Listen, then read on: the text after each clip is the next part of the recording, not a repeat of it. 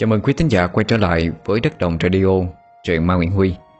Trong lịch phát sóng thường kỳ lúc 20 giờ mỗi tối, truyện Ma đêm khuya ngày hôm nay Chúng ta cùng nghe một truyện ngắn mới của Đinh Nghi.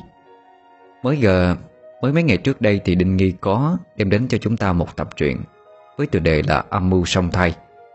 Um, Đinh Nghi là một cây viết còn trẻ Và cũng là một trong những cây viết gần như là chỉ viết cho Nguyễn Huy. Huy mong rằng mọi người hãy luôn ủng hộ cho những cây viết trẻ. Chúng ta cần góp ý một cách thẳng thắn Để giúp cho các em có thể rút tỉa được nhiều kinh nghiệm hơn Mà cho ra nhiều tác phẩm hay hơn Phục vụ cho chúng ta nhé. Tập truyện ngày hôm nay có tựa đề là chung cư quỷ ám Xin mời quý thính giả cùng lắng nghe.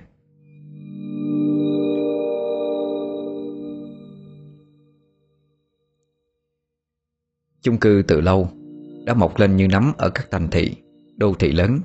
Người dân càng tăng thì sự lựa chọn loại hình chung cư càng cao. Hàng tá những chung cư từ bình dân tới cao cấp.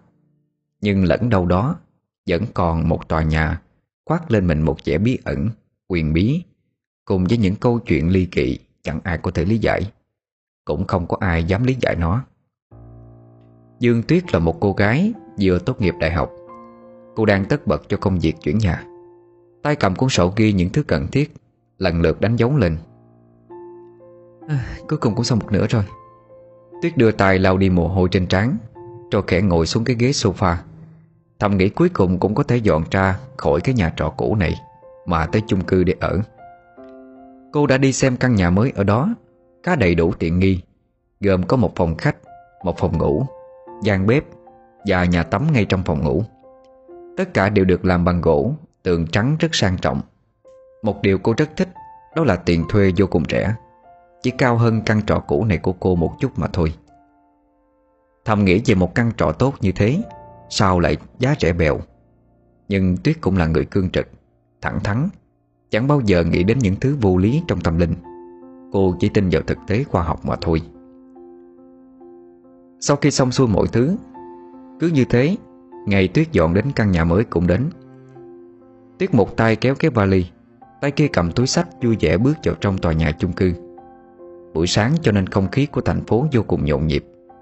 Nhưng chỉ vừa khi bước vào sảnh chính, Thì một bầu không khí u uất, Cái lạnh giữa mùa hè của Sài Gòn Khiến cho tuyết trùng mình. Không gian trước mặt khá là vắng vẻ, Chỉ có một vài người đi đi lại lại. Tòa nhà chung cư gồm 20 tầng. Khi vừa khánh thành Thì vô cùng đông đúc. Nhưng nghe nói hai năm trước, Có một vụ án mạng kinh hoàng Khiến cho mọi người ở đây đều sợ. Dù không chuyển đi nhưng họ đều ở lại với tinh thần bất an. Mặt ai nấy cũng đều tiều tụy đi trông thấy. Còn đang ngẩn người chưa biết chuyện gì Thì một người phụ nữ từ xa đi lại phía cô. Gương mặt có chút khóc hát nói Cô gái trẻ à, Bao nhiêu chung cư ngoài kia cô không chọn Sao lại dấn thân vào đây chứ? Cái gì mà dấn thân? Cô chỉ là dọn nhà Có cần nói quá như vậy hay không? Tuyết có chút khó hiểu vẫn cố nở một nụ cười tươi chào hỏi. Dạ có vấn đề gì ở đây ạ? Bà lão nọ đưa mắt nhìn xung quanh, Ra vẻ thận trọng, Như thể sợ ai đó nhìn thấy. Rồi tiến sát lại gần tai tuyết Mà thì thầm. Ở đây có quỷ đó. Hơi nóng phà thẳng vào tai Khiến cho cô trùng mình. Quỷ cái gì chứ? Những người ở đây đều mê tín tới như vậy hay sao? Tuyết xưa này không hề tin vào chuyện ma quỷ hay thánh thần gì cả. Chưa kịp đáp lời thì đột nhiên bà lão Nhìn về phía góc cuối dãy hành lang. Mắt bà ta trợn lên trừng trừng Cứ mặt đầy vẻ sợ hãi Không hề che giấu. Tay đưa lên che miệng đầy hốt quảng Nhìn thấy bà ta như thế Tuyết liền cả kinh nói à, Bà ơi Bà làm sao vậy? Bà không khỏe hả?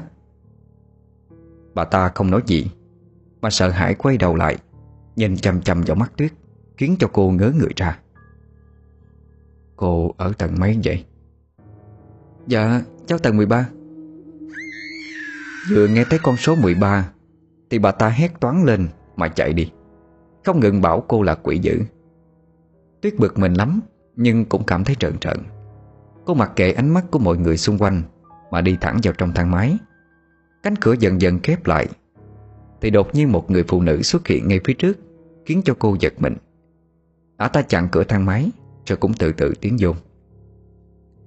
Người phụ nữ đó quần áo thì sọc sệt, Nhăn nhúm, Đầu tóc bù xù, cúi mặt xuống đất. Tuyết né sang một bên cho cô ta bước vô. Chỉ vừa lướt qua người Mà Tuyết chợt cảm nhận được một hơi lạnh Bao quanh lấy mình.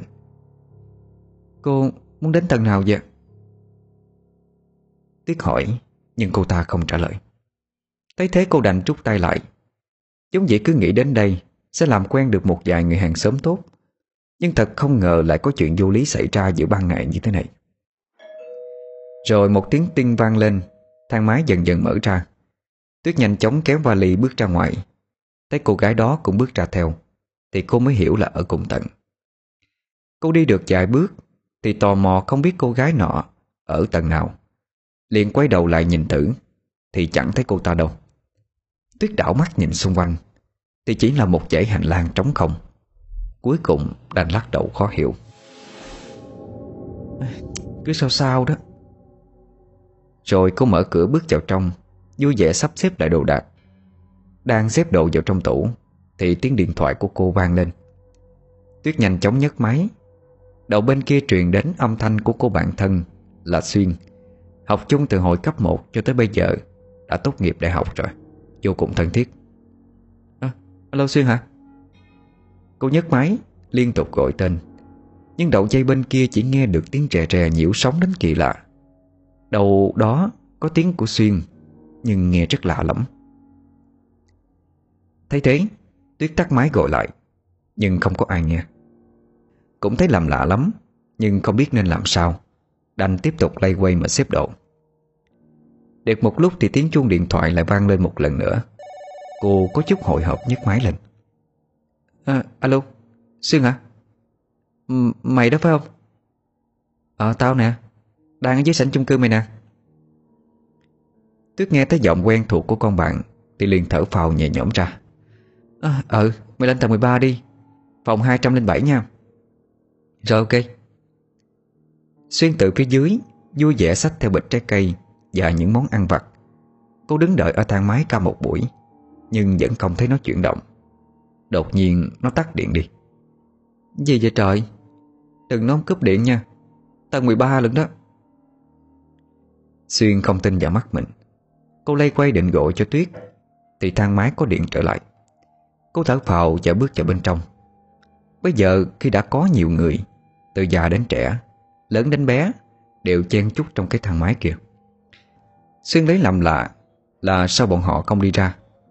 Nhưng cuối cùng cũng đành chịu Mà tiến vào bên trong, Mạnh dạng nhấn nút thứ 13 Cửa thang máy dần dần đóng lại.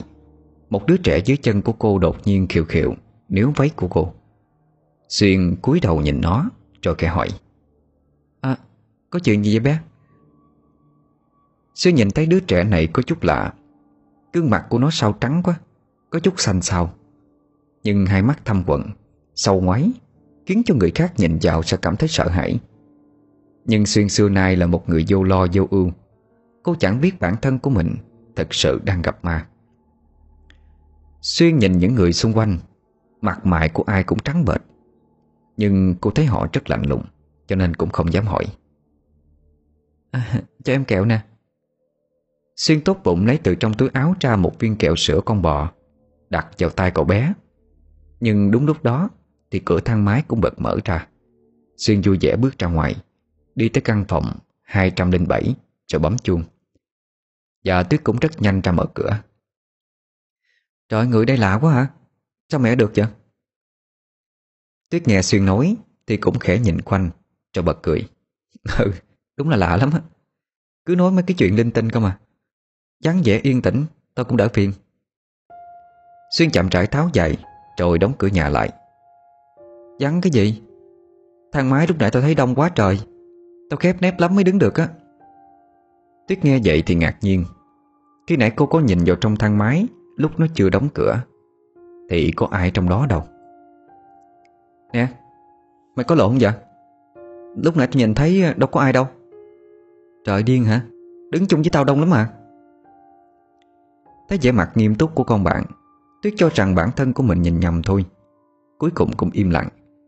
Cả hai vừa dọn dẹp các thùng đồ chất đóng Chắc tối nay tao lại chỗ này với mày quá. Tao muốn về nhà. Tuyết cũng không nhìn Xuyên Mà vẫn tiếp tục công việc. Vừa làm cô vừa nói. Sao vậy? Mẹ mày là bắt ép chuyện đó hả? Xuyên kẻ thở dài, Mệt mỏi ngồi xuống ghế. Cô bị mẹ thúc giục cái chuyện kết hôn Với một người mà cô không thích.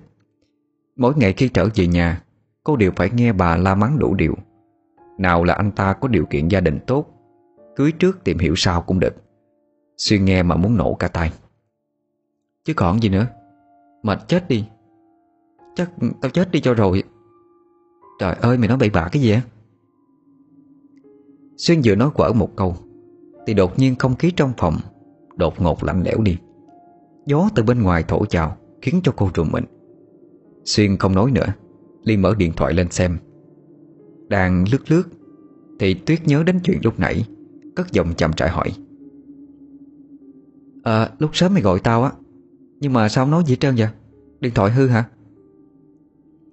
Xuyên khó hiểu ngẩng đầu lên nhìn cô bạn.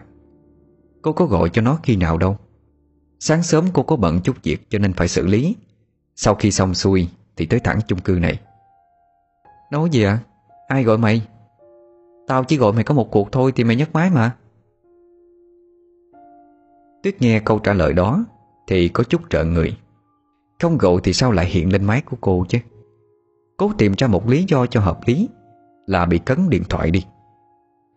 Đang im lặng, Thì đột nhiên Xuyên nói lớn. Ê Tuyết, Cái này là tòa chung cư mày đang ở nè. Xuyên vừa nói vừa đưa điện thoại qua cho Tuyết xem. Trên trang báo mạng, Đột nhiên lại đề xuất lại cái tin tức Về vụ án năm xưa. Xuyên tò mò cho nên vô đọc thử. Hai năm trước Nơi đây từng xảy ra một vụ án mạng liên quan, Rất khó lý giải. Vụ đầu tiên là của một cô gái trẻ tuổi, Đang là một sinh viên đại học, Nhưng cô ở một mình.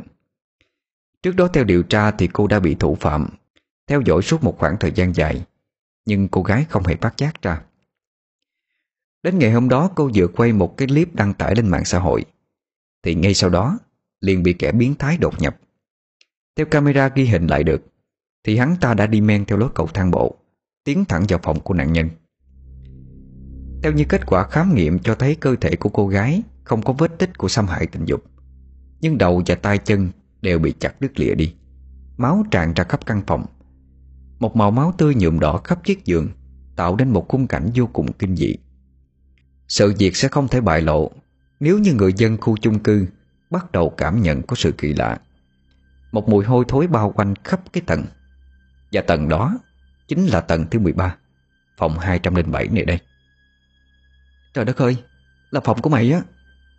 Xuyên sợ hãi đứng phát dậy. Cô nhìn vào căn phòng đầy quan mang. Đây là nơi từng diễn ra vụ án hay sao? Tuyết nghe vậy thì cũng cả kinh. Chụp lấy cái điện thoại của Xuyên Mà xem xét. Đúng thật hình ảnh chất chống căn phòng hiện tại. Tuyết đưa điện thoại lên trước mặt đối chiếu với bức ảnh. Chiếc giường đó vẫn còn nằm nguyên vị trí. Chỉ là ga nệm đã được thay sạch sẽ Bằng một màu trắng tinh như mới thôi. Tuyết dụ có chút sợ hãi Nhưng cô nhanh chóng gạt đi cái ý nghĩ điên rồ đó sang một bên. Khó khăn cất tiếng vốn đã khô khan. À, Chuyện cũng đã qua lâu rồi. Với lại dù gì tao cũng đã ký hợp đồng Không thể chuyển đi như vậy được. Cả hai nhìn nhau ngao ngán Xuyên chắp tay lại Thành kính nói. Dạ nếu ở đây có người quất mặt quất mày Thì tha lỗi cho con. Tuyết phất tay tiếp tục kêu dọn dẹp đồ đạc Cố gắng phớt lờ cái suy nghĩ Đang dần hiện hữu trong đầu mình. Xuyên lướt điện thoại Thì mới ngạc nhiên khi phát hiện ra Về sau đó có rất nhiều vụ án kỳ lạ tiếp diễn Sau khi cô gái xấu số kia qua đời. Xuyên sợ hãi không dám lướt tiếp nữa Nhẹ giọng mà hỏi Tuyết. Mày vẫn tiếp tục ở đây hả? Tuyết không đáp Chỉ trầm mặt gật đầu. Không ở đây thì cô ra đường ở chắc. Xuyên nghe thấy thế Cũng phần nào hiểu được. Sinh viên mới ra trường Tiền đâu mà nói chuyển nhà là chuyển chứ. Cô đành ở lại đây Cùng với cô bạn thân. Dù gì cô cũng không muốn về nhà để gặp mẹ của mình. Sau khi dọn dẹp xong xuôi Cả hai mệt mỏi ngồi tựa lưng vào ghế Đưa mắt nhìn ra ngoài cửa sổ, Thì thấy trời cũng đã gần tối rồi. Cả hai lần lượt đi tắm, Xuyên là người đầu tiên. Cô bước vào bên trong cẩn thận mở van nước nóng, Nhắm mắt, Hưởng thụ cái cảm giác dòng nước đang từ từ chảy xuống toàn thân. Đột nhiên cảm thấy nước đang nóng dần lên, Tới mức cô bị bỏng một mảng trên vai. Hơi nóng bốc lên, Khiến cho chiếc gương treo trên tường bị mờ đi Do một lớp sương dày đặc. Xuyên đưa ánh mắt mơ hồ nhìn vào trong gương Phản chiếu lại, Đúng là hình ảnh của cô. Nhưng nhìn kỹ lại phía sau, Đó là một bóng dáng của một người phụ nữ. Cô ta mặc một bộ váy trắng đến gối, Nhưng tuyệt nhiên lại không có cái đầu. Xuyên giật mình ngã về phía sau, Té thẳng xuống sàn nước lạnh ngắt. Xuyên đưa tay dụi mắt, Hốt quảng nhìn lại, Thì đã không còn thấy cô gái không đầu đó đâu nữa. Trong lòng bắt đầu có linh cảm không ổn, Cô cố hít thở sâu Thầm nghĩ cho bản thân của mình bị ám ảnh bởi cái tin tức lúc nãy, Mà suy nghĩ bậy bạ thôi. Cô nhanh chóng mặc quần áo rồi ra bên ngoài. Nhưng không biết bản thân Đã để quên sợi dây chuyền Ở trên thành bồn tắm Bà ngoại của Xuyên là một người thầy Pháp rất cao tay Và nổi tiếng những năm trước. Biết đứa cháu của mình bẩm sinh đã yếu bóng vía. Từ khi còn nhỏ, Đã bị ma trêu rất nhiều lần. Bà đã cất công làm ra một sợi dây chuyền có lá bùa.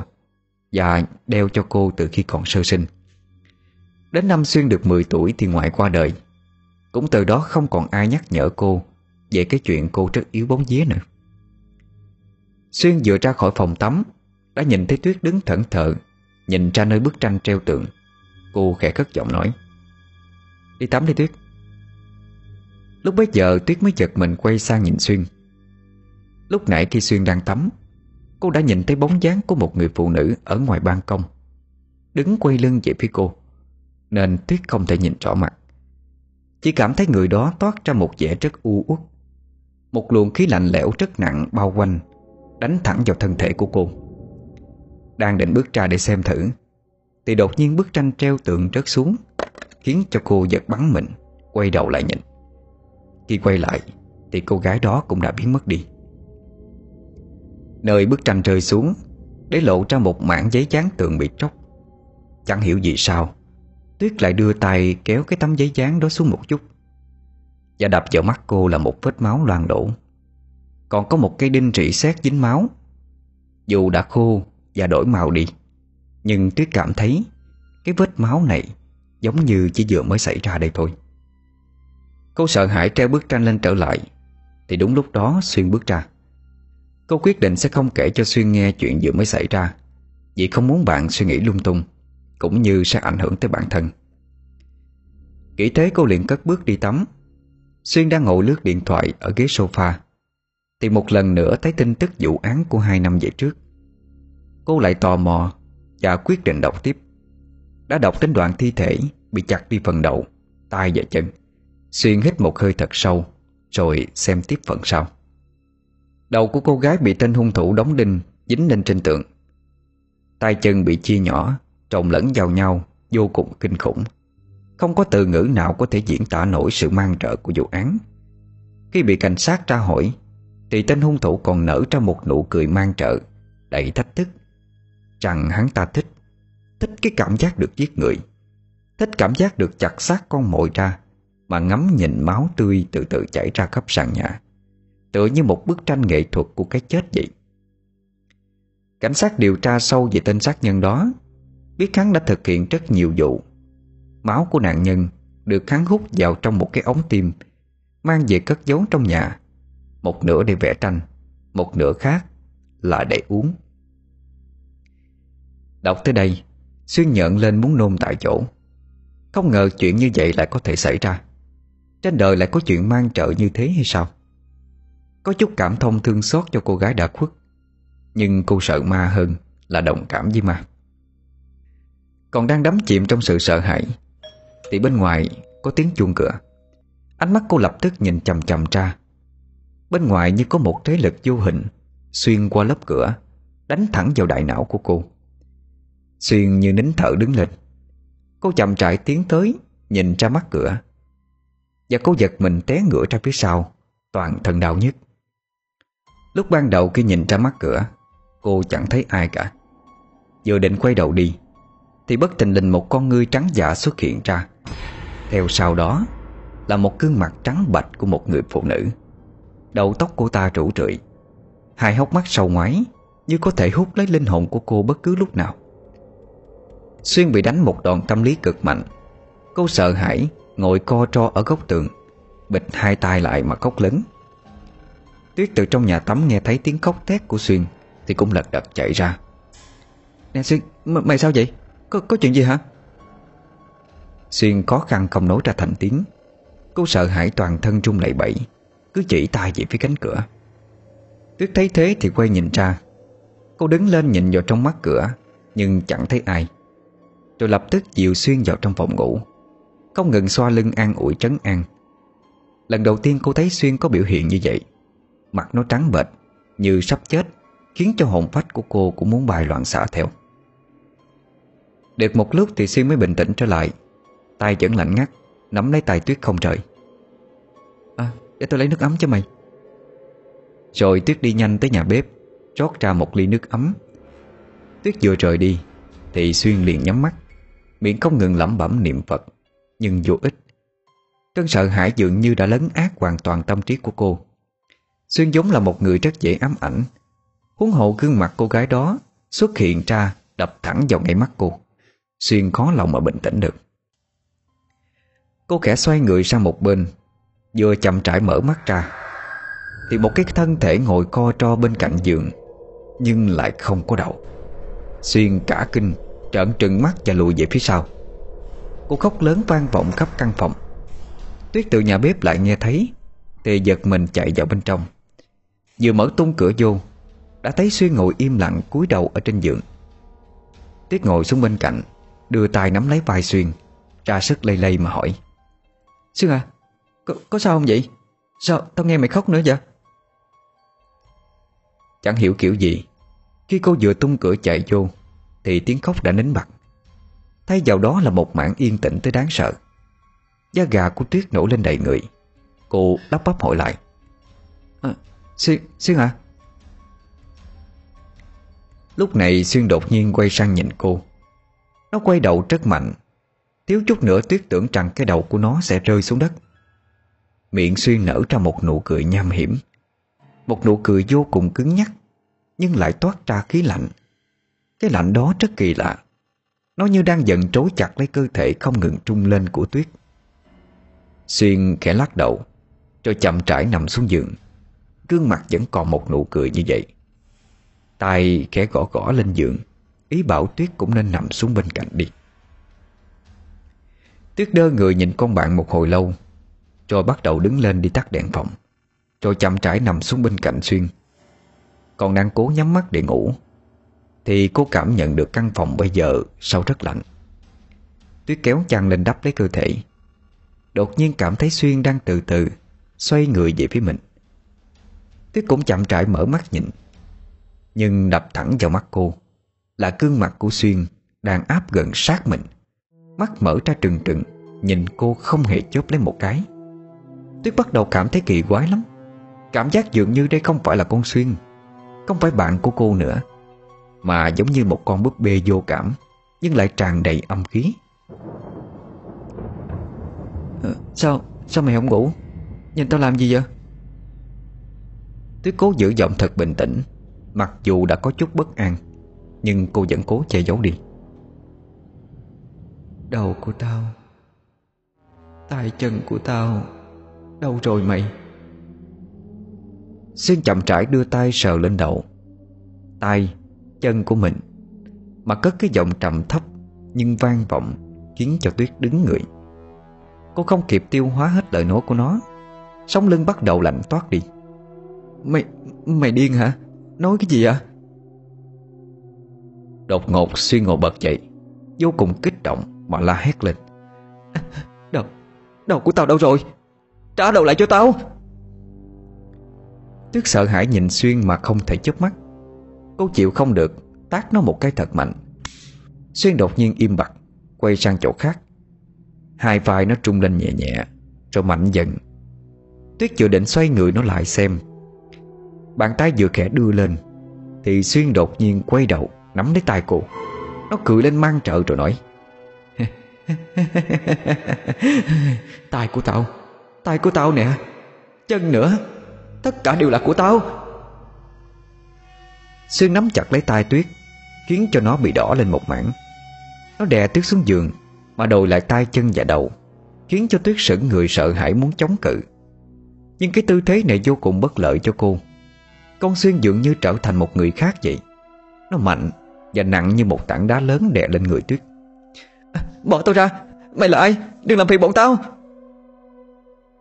Rõ ràng cô gái đó đã nhập vào cơ thể của Xuyên rồi. Nó cười lên đầy mang dại Ánh mắt cứ trợn ngược lên trần nhà. Một bộ dạng khiến cho ai thấy cũng phải khiếp sợ. Lúc này Tuyết mới để ý Ở trên cổ Xuyên.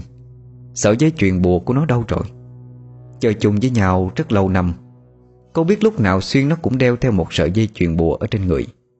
Nó đã từng kể với cô rằng, Khi nó còn nhỏ từng bị ma quỷ quấy phá không ít lần. Tuyết dần dần nhớ lại câu chuyện mà Xuyên đã kể. Năm đó nó mới 3 tuổi, Đã từng bị nhập. 19 năm về trước, Lúc đó Xuyên vẫn còn là một cô nhóc. Nó với đám trẻ trong xóm Chơi trò trốn tìm ở khu đất trống. Lần ấy cái nơi đó bắt đầu được quy hoạch Để xây dựng công trình.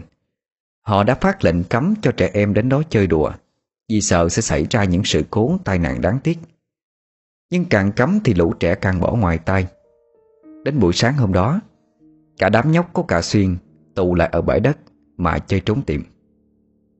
Ngay lúc đó ở công trường, Hai người đàn ông đã đóng những cây sắt to lớn, Nhọn hoắt, Dưới một cái hố lớn Để phục vụ cho công trình đang xây dựng vốn định sẽ quấn quanh cái hố một tấm truy băng cảnh báo Tránh để cho người khác tới gần. Nhưng một người chợt nói Ê, tao để quên tấm băng trôn rồi. Thôi điền sáng đi, rồi lấy sau.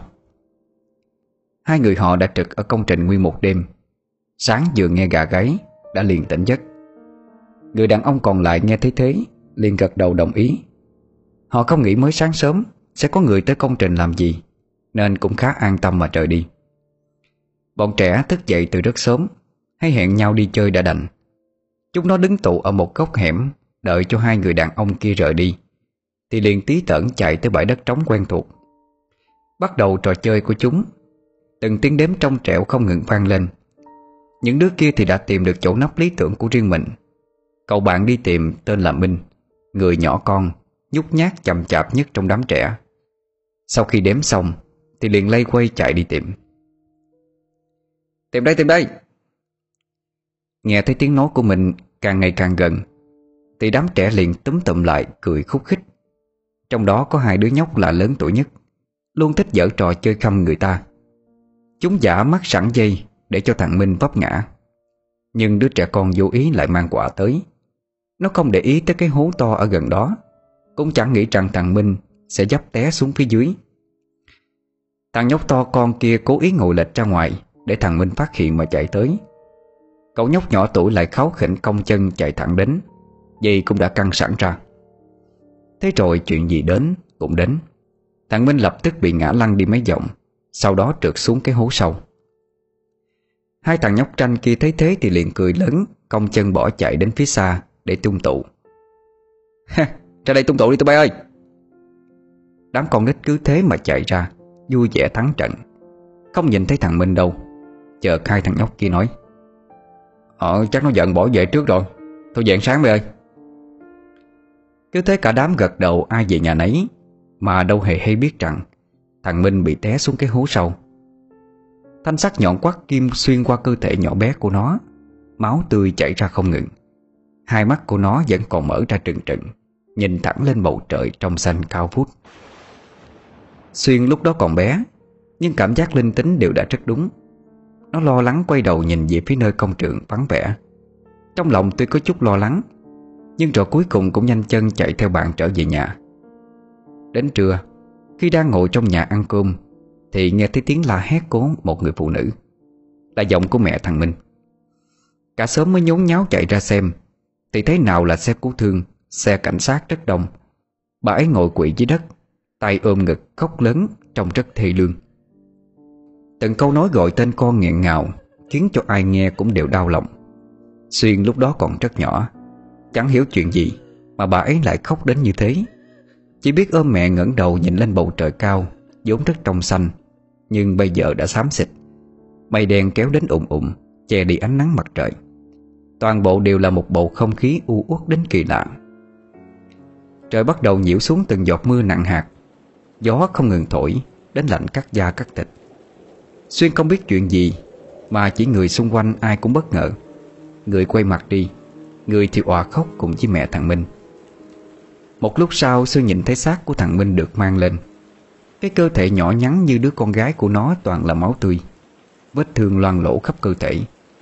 Toàn bộ người trong xóm la hét lớn hơn. Mẹ thằng Minh khóc đến ngất đi giữa trời mưa. Cũng chính chị mưa Nên máu của nó càng chảy xuống nền, Hòa quyện với mưa lan ra khắp nơi.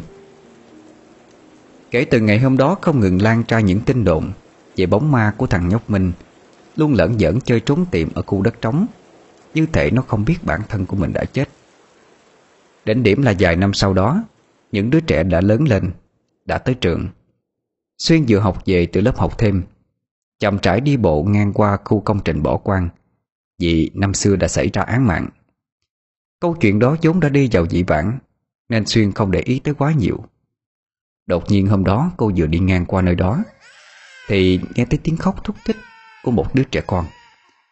Xuyên theo phản xạ quay nhìn sang khu công trình năm xưa, Nhìn thấy phía xa xa Là bóng dáng của một cậu nhóc, Trông rất giống với thằng Minh.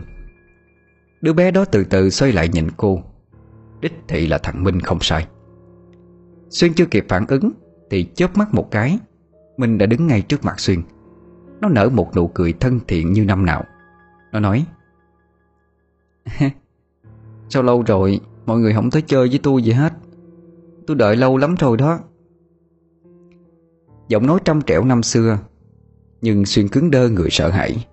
Cô không thể chạy, Cũng không thể làm được gì, Mà chỉ đứng im nhìn người bạn cũ trước mặt. Ngay sau đó, Xuyên chẳng nhớ được chuyện gì nữa. Chỉ nghe lời kể lại rằng, Cô đi thẳng tới nhà thằng Minh gặp mẹ nó. Lại không ngừng gọi mẹ than vãn rằng không thể trở về nhà, Khiến cho mẹ nó khóc lên nức nở. Rồi ngay sau đó một lần nữa lập đàn trước hồn thằng Minh quay trở về. Và đó là cái lần đầu tiên mà con Xuyên bị nhập. Trở về với thực tại, Sau khi Tuyết nhớ ra thì liền nghĩ tới, Có lẽ nào con Xuyên bây giờ cũng đang bị nhập. Tuyết xưa nay chỉ nghe kể, Cũng chưa lần nào tin. Cô xem như nghe lại cho vui vậy thôi. Nhưng lần này không còn cách nào khác. Liền dùng hết sức bình sinh, Đẩy con Xuyên ra khỏi người mình. Cô nhanh chóng chạy thẳng ra ngoài đóng cửa phòng lại, Lật đật chạy đi tìm sợi dây chuyền của con Xuyên. Cô còn nhớ rõ ràng lúc nãy nó đến đây có mang theo, Nhưng từ khi nào đã không còn trên người nó nữa chứ? Tuyết chưa kịp suy nghĩ Mà chạy khắp nhà tìm kiếm từ đích ghế, Bàn hay nhà bếp. Cố gắng tìm nhưng đều không thấy. Chợt nhớ ra nhà tắm Thì liền chạy vào ngay. Và may mắn khi nhìn thấy sợi dây chuyền Vẫn còn nằm yên trên thành bồn. Tuyết nhanh chóng chập lấy. Cô nắm chắc sợi dây trong tay, Hít một hơi thật sâu, Rồi quay thẳng trở vào phòng. Nhìn thấy Xuyên bây giờ đang đứng quay vào trong tượng Tay không ngừng cào cấu đến bật máu ra. Trên tường cũng đều là vết cào của nó. Tuyết giật mình chạy tới. Xuyên à dừng lại! Tuyết cố gắng lôi Xuyên ra Để tránh làm ảnh hưởng tới thân thể của nó. Xưa nay cô chưa từng gặp những chuyện tâm linh Thì nói gì đến việc trừ tà. Tuyết bị Xuyên hất mạnh văng vào trong tường Rồi ngã mạnh xuống sàn. Cảm giác xương cốt đã bị gãy ra làm trăm mảnh. Tuyết cảm nhận cơn đau đớn đang dần tỏa ra khắp cơ thể. Cô cố gắng gượng ngồi dậy. Còn chưa kịp phản ứng Thì đã bị Xuyên đè lên người. Giọng của nó vừa trầm khàn Vừa vang vọng Như từ tứ phương vọng dậy, Khiến cho tai của Tuyết cứ ù đi à, Đầu của tao. Mày trả lại cho tao nhanh. Ai cho mày tới đây? Tay chân của tao. Tuyết trà sức chống cự. Cô dùng hết sức bình sinh Muốn đè cơ thể Xuyên xuống Nhưng tất cả đều vô ích. Xuyên đưa tay bóp lấy cái cần cổ trắng nõn của Tuyết Không ngừng bóp chặt Ngày càng chặt hơn Còn cốt vặn cho nó đứt tràn. Cương mặt Tuyết đã đỏ bừng bừng Hít thở không khí dần không thông. Há miệng muốn đớp lấy từng đợt không khí Cũng trở nên khó khăn hơn bao giờ hết. Cứ tưởng rằng bản thân sắp đi gặp Diêm Vương tới nơi, Cô chợt nhớ ra sợi dây chuyện Vẫn đang được nắm chặt, liền muốn đeo nó vào cổ của Xuyên. Nhưng bị hất mạnh ra, Khiến cho sợi dây chuyện văng đi chỗ khác.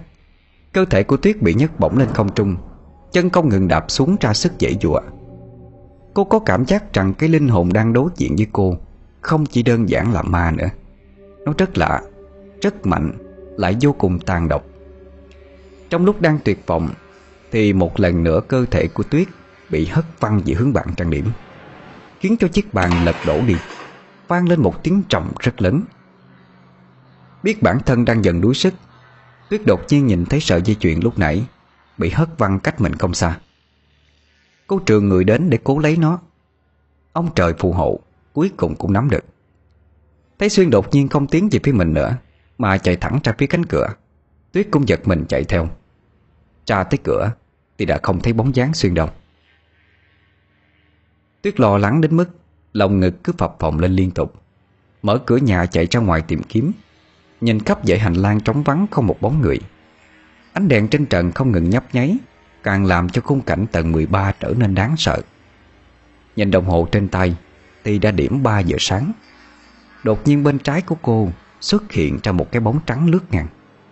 Tuyết giật mình nhìn sang Thì thấy bóng dáng của Xuyên Đang lướt đi sang phía cầu thang thoát hiểm. Tuyết lật đật công chân chạy theo, Cố gắng chạy đuổi xuống tầng theo Xuyên, Nhưng chạy mãi chạy mãi Cũng không thấy đâu. Tuyết chỉ biết rằng mình vừa chạy qua mấy bậc thang Nhưng vẫn là ở tầng 13 Tinh thần của Tuyết dần trở nên hoảng loạn Mồ hôi đổ đầy trên trán. Đến lúc kiệt sức, Thì cô đành quỵ xuống dưới bậc thang tối ôm. Nhưng đột nhiên, Một giọng cười vang lên. Nó vang vọng từ tầng trên trót thẳng vào tai Tuyết. Cô quay đầu, Và đột nhiên cô nhìn thấy một đứa trẻ đứng chình in ở đầu cầu thang. Gương mặt xanh xao trắng bệch, Làm cho Tuyết giật mình hét lớn. Đứa trẻ đột nhiên đi lại gần cô, Khiến cô sợ hãi co ro vào trong một góc. Bịt tai bịt mắt lại Đứa trẻ đó là đứa bé mà Xuyên đã gặp lúc đi thang máy. Nó kẻ đưa tay khều nhẹ vạt áo Tuyết, Khiến cô mở mắt ra. Nó chìa tay ra trước mặt cô. Cô mở lòng bàn tay ra. Đó là một viên kẹo Xuyên đã cho nó lúc sáng. Ngay sau đó, liền chỉ tay về phía tầng trên như muốn tra hiệu Đôi môi nhỏ nhắn của cô cậu Mấp máy như muốn nói lên một điều gì. Tuyết nhìn khẩu hình của cậu bé, Liền hiểu ra là tần thượng. Tuyết chưa kịp phản ứng, Cậu đã đột nhiên biến mất. Trong lòng cô nóng như lửa đốt, Cô chưa bao giờ được tiếp xúc một cách chân thật với hồn ma tới như vậy. Tuyết cố gắng ngồi dậy thật nhanh, Rồi lao lên tầng thượng, Nơi tập trung rác thải của cả chung cư. Mọi người cứ lên đây vứt rác, Tuyết tung cửa sân thượng, Chạy ra ngoài. Nhìn thấy bóng dáng của Xuyên đang ngồi chồm hổm ở đó, Quay lưng về phía cô. Nó không ngừng lục lội những cái túi rác trong đó. Tuyết lúc này không chạy thẳng lại nữa, Mà đứng yên Nhìn bóng lưng của Xuyên một hồi lâu. Cô không biết nên làm sao Mới có thể đeo được sợi dây chuyền Vào lại cổ của Xuyên. Còn đang đứng mãi mong lung, Thì đột nhiên, Xuyên, Hay nói cách khác là con quỷ ấy, Quay lại nhìn Tuyết bằng một cặp mắt trắng giả. Lúc này gương mặt Xuyên đã trắng bệch đi, Và nổi đầy gân đen chằng chịch Rất đáng sợ.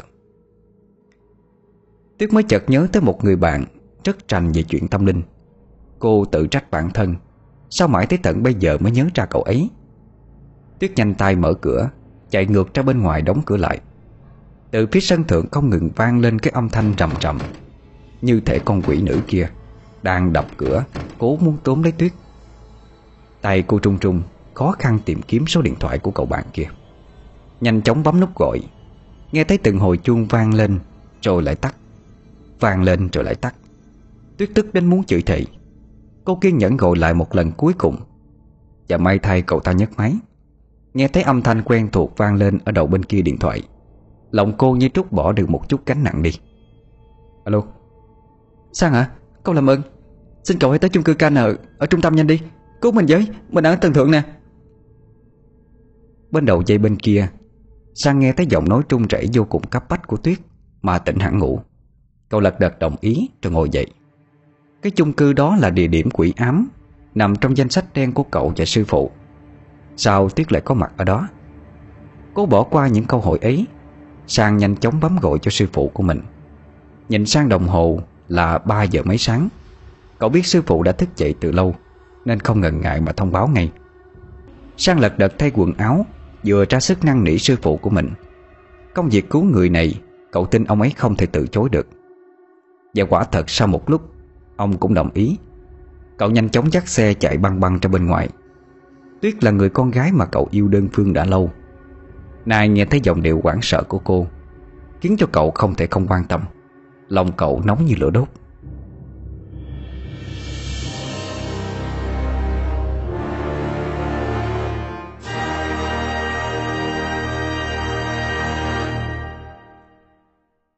Sư phụ à Sao mang nhiều đồ vậy? Vừa tới trước cửa nhà của sư phụ Thái, Đã thấy ông đứng chờ sẵn từ bao giờ. Hai tay mang theo rất nhiều đồ. Nhiều lời, Đi mau đi. Sang gật đầu, Rồi lập tức phóng như bay tới chung cư. Một thầy một trò chưa đứng ở cổng. Một bóng dáng của bảo vệ cũng không thấy đâu. Hai người tiến thẳng vào bên trong. Vừa đặt chân vào tới cửa, Họ thấy rất nhiều phong linh đang đi lãng vãng, Khiến cho ông kẻ nhíu mày nhăn mặt. Dạ cậu ấy nấu đang ở sân thượng đó. Dứt câu Thì cũng đã tới cửa thang máy. Cả hai bước vào trong không ngần ngại Bấm lên tầng 20 Cửa thang máy vừa đóng lại Thì đèn cũng liền chập chờn Rồi tắt đi. Thang máy không ngừng trung lắc. Thầy Thái chắc lưỡi Lấy ra một lá bùa từ trong túi. Ông phất nhẹ lá bùa Thì liền trực cháy lên. Ánh sáng le lối của ngọn lửa sôi sáng được một chút phía bên trong. Phản chiếu qua hình ảnh của cửa thang Sang thấy có rất nhiều người đứng xung quanh họ. Ánh mắt như đang trêu chọc, Như đang hù dọa. Không lâu sau đó, Trong thang máy vang lên những tiếng la hét chối tai của các vong linh. Rồi đèn thang máy liền bật sáng trở lại, Cũng bắt đầu di chuyển như bình thường. Tuyết thì từ nãy tới giờ vẫn đứng chặt ở cửa, Nghe âm thanh la hét từ bên kia. Tìm lại tay chân cho tao. Tay chân của tao. Đầu của tao nữa. Con quỷ không ngừng đập cửa, Sức đấm mạnh tới mức Tuyết cảm thấy lục phủ ngũ tạng của bản thân Đang dần bị vỡ ra từng mảnh. Nhưng cô vẫn cố gắng trụ lại, Không cho cánh cửa bị mở ra. Rồi trầm lên một phát. Tuyết vì một giây đuối sức Mà bị tung thẳng về phía trước. Cô lăn tròn đến bậc thang. Khi cơ thể va mạnh vào vách tường lạnh ngắt Thì mới có thể dừng lại. Nhìn thấy Xuyên đứng trước mặt mình, Quần áo sọc sệt Gương mặt đã không còn là bạn của cô nữa. Đầu tóc rối bù, Đứng trong màn đêm, Khiến cho Tuyết sợ hãi lùi về phía sau, Muốn bỏ chạy đi. Nhưng toàn thân như bị điểm huyệt cứng ngắc. Xuyên đứng đó, giơ một tay lên không trung. Ngay sau đó cô lại cảm thấy cơ thể như bị nhấc bổng lên. Lần này thì Tuyết không còn chút sức lực nào để vùng vẫy. Toàn thân buông thõng Như có thể ngất đi. Đúng lúc đó, Thì thầy Thái và Sang xuất hiện. Một tia hy vọng được thắp sáng lên. Thầy Thái không chần chừ mà phóng thẳng một lá bùa về phía Xuyên, Khiến cho nó buông cơ thể của Tuyết xuống. Sang nhanh chóng chạy tới đỡ lấy. Con quỷ này từ trước tới nay, Ông không ít lần đối đầu, Nhưng không thể trị nổi. Chỉ có một người duy nhất mà ông tin là có thể trị được nó. Chỉ tiếc là người đó Không còn trên cõi đời này nữa. Quan hồn này tà khí rất là mạnh. Mới hai năm mà nó đã tu luyện thành quỷ rồi à, Bây giờ làm sao đây thầy? Thầy Thái nhìn sang Rồi cất giọng trầm khàn Gấp gáp nói. Đưa con bé về phòng đi. Sang lập tức vâng lời. Trong lúc anh bế Tuyết trở lên phòng Thì sợi dây chuyền trên tay của Tuyết rơi xuống Liền thu hút sự chú ý của thầy Thái.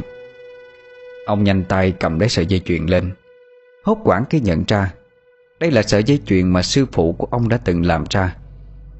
Sư phụ ông là bà La Tuy chỉ lớn hơn ông 2 tuổi, Nhưng bà ấy được mệnh danh là thầy Pháp giỏi nhất, Cao tay nhất. Không có vong linh nào mà bà không trị được. Chỉ tiếc rằng năm xưa đã sớm qua đời. Ông không biết lý do tại sao cô bé đó lại có sợi dây chuyền này. Cũng không biết sư phụ của ông lại chính là bà ngoại năm xưa của Xuyên. Thầy Thái nhanh chóng đóng chặt cửa, Dán lên một tấm bùa tạm thời nhốt con quỷ trên sân thượng. Ông nhanh chóng trời đi theo sang, Về tới phòng của Tuyết. Cẩn thận đặt cô xuống giường. Lúc này Tuyết mới dần lấy lại được ý thức. Cơ thể đau nhức không thể tả. Cô cất giọng theo thào.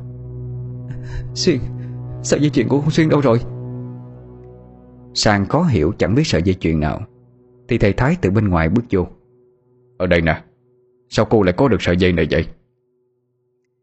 Tuyết được Sang từ từ đỡ ngồi lên Tựa lưng vào thành giường. Cô khó khăn Nhỏ giọng nói. Là của con Xuyên Bà nó làm cho nó khi còn nhỏ Nghe tới đây Một sự trùng hợp Khiến cho thầy Thái trầm xuống hẳn đi. Ông cất giọng run run. Ờ, Bà ấy có phải họ lạ hay không? Tuyết nghe vậy thì khẽ gật đầu. Nhìn thấy sư phụ của mình ngạc nhiên tới mức đứng không vững Sang cũng lo lắng hỏi han. Nhưng ông chỉ xua tay Ý bảo không sao.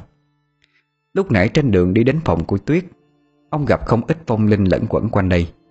Tuy họ không làm gì ông, Nhưng ở một nơi âm thịnh dương suy như thế này, Dù có muốn Cũng khó lòng mà đối phó lại con quỷ đó.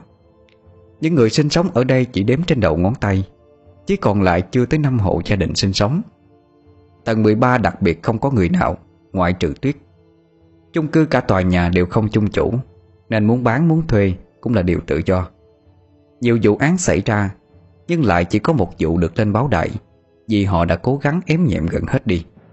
Không muốn chung cư mất giá, Vì nằm ở vị trí cũng khá đắc địa trong thành phố. Còn về phần sư phụ của ông Thái, Năm xưa, Ông và bà ấy cùng nhau thực hiện một nghi lễ trừ tạ Ở một vùng quê hẻo lánh. Ở đó cùng nhau suốt hai tháng trời, Liền mới có thể diệt trừ tận gốc con quỷ ám lấy ngôi làng đó. Nhưng cũng từ lần hạ nó Mà bà ấy đã mất mạng đi. Điều này khiến cho ông vô cùng hối hận. Nếu năm xưa ông cao tay hơn một chút, Thông minh lanh lẹ hơn một chút, Thì có lẽ bà ấy đã không chết. Chỉ cần ông tới sớm hơn, Thì có lẽ mọi chuyện đã có một kết thúc đẹp. Chính vì lý do đó Mà mãi về sau khi quyết định cứu người, Ông nhất định không chậm trễ. Vì ông hiểu rõ một giây trôi qua Đều là một sinh mạng.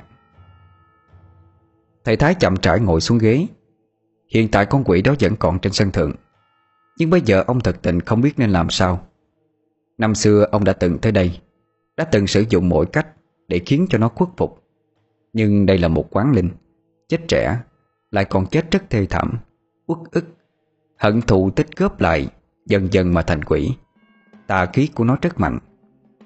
Năm xưa, ông bị nó hành hạ đến bất tỉnh. Suốt nửa tháng nằm trên giường bệnh, Không thể đi lại, Cũng không có cách nào khác. Chỉ biết trách bản thân của mình vô dụng mà thôi. Hôm nay ông chứng kiến nó nhập xác vào người khác. Còn tung hoành như thế, Cũng đủ biết nó mạnh tới như thế nào. Nghĩ ngợi một hồi lâu, Ông liền nghĩ tới một hạ sách. Đó là dụ nó vào trọng, Nhưng rất nguy hiểm. Nếu không cẩn thận thì có thể cùng tiêu tan với nó. Nhưng lần này tâm trí của ông không từ chối nữa, Phải thẳng thắn đối diện. Người con gái mà năm xưa ông yêu, Cũng là sư phụ của ông, Sinh nghề tử nghiệp. Không mạng tới sống chết của bản thân. Nay ông lại nhút nhát, yếu kém như thế hay sao? Thầy Thái nghĩ vậy, liền cất giọng nói. Con đi lấy một cái bịch ni đồng đen đi. À Ở đây có dưa hấu, Hay là thứ gì đó tròn tròn như đầu người hay không? Tuyết nghe ông hỏi, Thì kẻ gật đầu. Dạ Trong tủ lạnh có một trái dưa rất là to. Ông liền bảo sang đi lấy ngay. Bản thân ngồi xuống sàn nhắm mắt, Miệng lẩm nhẩm câu chú gì đó. Rồi lấy ra bốn lá bùa Dán vào bốn góc phòng ngủ Nơi tích tụ tà khí của nó nhiều nhất. Rồi ông đưa tay lên cắn mạnh Khiến cho máu bật ra Vẽ lên trái dưa to như đầu người Một cái chữ gì đó trong ngoằn ngoèo lắm. Sang đứng một bên chăm chú nhìn Thấy chữ ông vẽ ra Cậu thoáng giật mình. Sư, sư phụ, thầy Đừng nói nữa Nó có thể nghe thấy đó. Sang trầm mặt đầy lo lắng chỉ cần dụ con quỷ đó cầm trái dưa đã yểm bùa này, Thì chắc chắn nó sẽ hồn siêu phách tán đi. Nhưng đồng thời người tạo ra bùa Cũng sẽ hồn bay phách lạc. Đây được cho là một trong những cấm thuật xưa nay Ông không hề dùng tới. Nhưng lần này, Ông đã xin phép tổ tiên Và xin tổ tiên phù hộ cho ông vượt qua được kiếp nạn. Sau khi chuẩn bị xong xuôi, Thầy Thái quyết định đi lên, Bắt đầu trận chiến cuối cùng của mình. Giống để Tuyết ở lại nghỉ ngơi nhưng cô là người kiên quyết ở lại căn hộ này. Cô cũng có trách nhiệm. Tuyết nhất quyết muốn đi theo. Cả ba cùng nhau bước đi trên hành lang vắng vẻ. Ánh đèn nhấp nháy không ngừng. Ở một góc tối, Tuyết nhìn thấy được cậu nhóc ban nãy. Nó vẫn đứng đó nhìn cô. Ánh mắt như trong mong cô có thể làm nên một điều gì đó. Tuyết dù không hiểu, Nhưng cũng không cảm thấy sợ như lúc ban đầu nữa. Thầy Thái một phát đạp tung cánh cửa ra. Nhìn thấy con quỷ đó vẫn đang chiếm trọn cơ thể của Xuyên. Nó vẫn đang lục lội cái đống rác Miệng không ngừng tìm kiếm đầu của nó. Đầu của mày ở đây nè. Thầy Thái đứng cầm túi ni lông ở một góc. Nó nghe thấy thế Thì quay ngoắt người lại nhìn ông. Lúc này cơ thể của Xuyên vì bị nhập quá lâu Bắt đầu đã xanh xao hốc hác tới đáng sợ rồi. À, Trả đầu cho tao. Nó vừa gầm lên Vừa chạy về hướng thầy Thái. Ông lập tức thảy cái bịch ni lông sang một hướng, Dẫn dụ nó bay về phía đó Mà bắt lấy cái đầu của nó. Thầy Thái khẽ nhìn qua thằng Sang, Ý bảo nó hành động. Sang đứng ở một góc, liền tung ra một sợi chỉ đỏ quấn quanh người của Xuyên. Sợi chỉ dù mỏng manh, Nhưng không hiểu vì sao lại rất chắc chắn. Buộc thân thể của nó cùng với trái dưa vốn đã được yểm bộ cấm, Cứng như đinh đóng cột. Con quỷ cảm nhận được sức nóng. Từng tiếng xèo xèo vang lên trong màn đêm tĩnh mịch. Gió không ngừng thổi tới, Như dông như bão. Thầy Thái lúc này đã ngồi xuống, Miệng lẩm nhẩm niệm chú, Mắt nhắm chặt. Cơn đau đang dần lan tỏa ra toàn cơ thể của ông. Con quỷ càng đau, Thì ông xem ra Cũng càng trời xa dương thế hơn. Đã gọi là cấm thuật, Thì khi sử dụng chắc chắn hiệu quả rất cao. Nhưng cái giá phải trả cũng cực kỳ cao. Nếu ông hạ được con quỷ này, Thì cũng đồng nghĩa với việc Đang dần tự giết chết bản thân. Trắng ông toát mồ hôi, Sang đứng đó mà hồi hộp lo lắng. Cậu không có quá nhiều kinh nghiệm, Chỉ nhớ lời ông dặn là không được làm trái lệnh thôi. Bây giờ cũng chỉ có thể cắn chặt răng mà đứng nhìn Được một lúc lâu, Con quỷ đột nhiên thét lên một tiếng chối thầy. Một làn khối đen bay ra từ trong miệng của Xuyên. Cô ngất liệm đi. Tuyết đứng đó định chạy lại đỡ, Nhưng Sang đã kịp ngăn cô lại. Lắc đầu, Vì hồn ma vừa mới xuất ra không thể tới gần. Một hình dạng của cô gái dần dần hiện ra. Đây chính là cô nạn nhân xấu số năm xưa. Đây là vẻ đẹp của con người ta trước khi chết hay sao? Cô gái không xuất hiện với hình dạng của quỷ dữ, Không tàn ác, Không gạo thét, Cũng không đòi mạng nữa. Cô đưa mắt nhìn thầy Thái, Miệng khẽ nhếch lên một nụ cười kỳ quái. Rồi cũng dần tan biến nhạt nhòa đi. Làn khối từ từ nhạt dần. Sang có chút mừng trở Nhìn sang sư phụ. Thấy cơ thể của ông lúc này Chân mày không còn nhíu lại nữa. Một vẻ mặt an tĩnh như đang ngủ đi. Sang nhìn thấy làn khối đen biến mất Thì liền tiến tới Lay người sư phụ. Thầy Thầy ơi. Thân thể của thầy Thái lúc bấy giờ cứng đờ Ngồi nguyên tư thế xếp bằng Sang tra sức gọi. Nhưng ông một chút cũng không động đậy. Khóe mắt của Sang bắt đầu ương ướt Anh từ xưa tới nay có chút ngốc nghếch, Nhưng lại rất thiện lành. Tâm địa đơn giản, Nên thầy Thái mới nhận anh về làm đồ đệ. Biết sư phụ của mình đã không còn trên đời nữa, Sang không kìm được nước mắt. Anh khóc lớn đầy đau khổ. Lúc này ánh mặt trời cũng đã dần lên cao. Ánh sáng nhẹ nhẹ trội lên tận thượng. Tuyết đau lòng chạy tới chỗ của Xuyên đỡ nó lên. Thân thể và gương mặt trắng bệch Khiến cho cô xót xa, Nhưng gần đèn đã không còn hiện hữu. Tuyết lập tức đeo lại sợi dây chuyền vào cổ cho Xuyên, Ôm bạn vào lòng, Thầm nói lời xin lỗi. Lúc thầy Thái nhắm mắt sử dụng loại cấm thuật Mà năm xưa sư phụ của ông Cũng chính là bà La sử dụng để tiêu diệt tà linh, Ông đã được nhìn thấy bà. Vẫn là bóng dáng năm xưa mà ông đem lòng thầm yêu đơn phương, Muốn bảo vệ. Năm đó khi bà ấy chết trong tư thế cũng ngồi như thế này, Ông cũng giống bà, Đều hy sinh cho lớp trẻ có được một cuộc sống tốt đẹp hơn. Chỉ nghĩ như vậy, Ông đã có thể vui vẻ trời đi. Sau ngày hôm đó, Sang đã chôn cất cho sư phụ mình, Theo cái cách mà ông chôn cất bà La. Mộ của hai người được đặt cạnh nhau, Tượng trưng cho sự hy sinh cao cả. Tòa chung cư vẫn như thế, Vẫn còn phong linh vất vưởng Chỉ là không còn quỷ nữa mà thôi. Sang cũng giúp Tuyết dọn nhà sang nơi khác, Cô không cần số tiền đó nữa. Vì số tiền đó Mà xém chút xíu nữa cô đã không còn bạn bè, Không còn người mình yêu quý. Trên đời này những thứ nên trân trọng Thì hãy cố gắng trân trọng. Sau khi rời khỏi chung cư, Cô quay lại để cúng một ít bánh kẹo, Đốt một ít hương Cho dông hồn của bé trai kia. Đều là những nạn nhân xấu số của quỷ dữ. Họ không đáng phải chết đi. Em vẫn ở đây, Không đi siêu thoát sao? Đứa bé đứng bên cạnh Tuyết, Kẻ nhìn cô, Rồi nó lắc đầu. Sao vậy? Đứa bé không nói gì, Chỉ mỉm cười, Rồi nó biến đi mất. Tuyết khó hiểu, Nhưng cũng nhẹ nhõm phần nào. Người chương và người âm luôn đồng hành song song như vậy. Cô không thể hiểu hết. Nhưng cô tin là họ cũng có tâm tư nguyện vọng, Giống như con người mà thôi. Vì họ cũng từng là người.